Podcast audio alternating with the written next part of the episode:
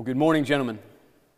My name is Father Bob Kilner, and I sat in, not in this chapel because it wasn't built when I was here, but I sat in the Heights Chapel years ago. I graduated in 2006, so it's very good to be back here with you. I'm a priest locally, and now I'm helping out here. So I'm glad to be here. Jesus asks a really poignant question this morning. He says, Can a blind person lead a blind person? And the obvious answer is no. Will they not both fall into a pit? Of course. We ought to apply this same question to our own lives when we're looking for a spiritual director.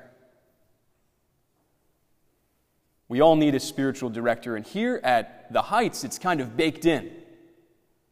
Our spiritual direction meetings don't need to be very long. We don't need to have an hour long conversation with the priest, maybe just a few minutes. A few minutes every few weeks with the priest. A guide, a spiritual guide, a spiritual coach to help us grow closer to God.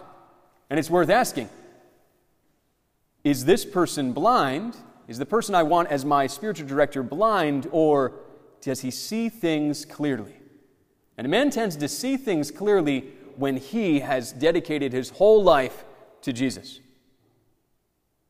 Has my coach, my spiritual director, dedicated his whole life to Christ? We can't go after blind guides. So we ask Does this person know Jesus? Does he pray? Does he know how much he personally needs Jesus to save him?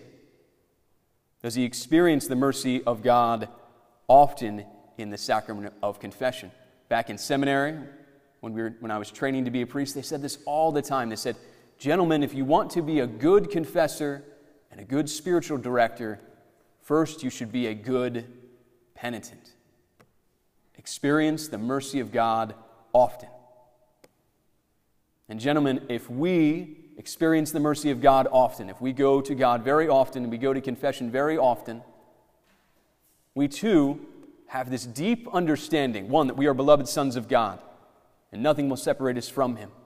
He will always be merciful to us. Two, that when we experience that mercy, we tend to treat each other with that mercy. We realize there's a wooden beam in my eye and I need to take it out.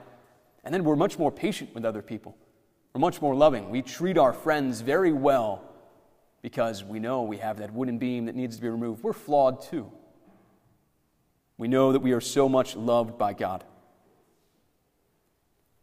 If you are a good penitent, you will be a good friend. You'll be a good son. You will know you are a beloved son of God. And maybe one day you too can stand and say, I once sat where you sat, gentlemen, and now I'm a priest, a confessor. Amen?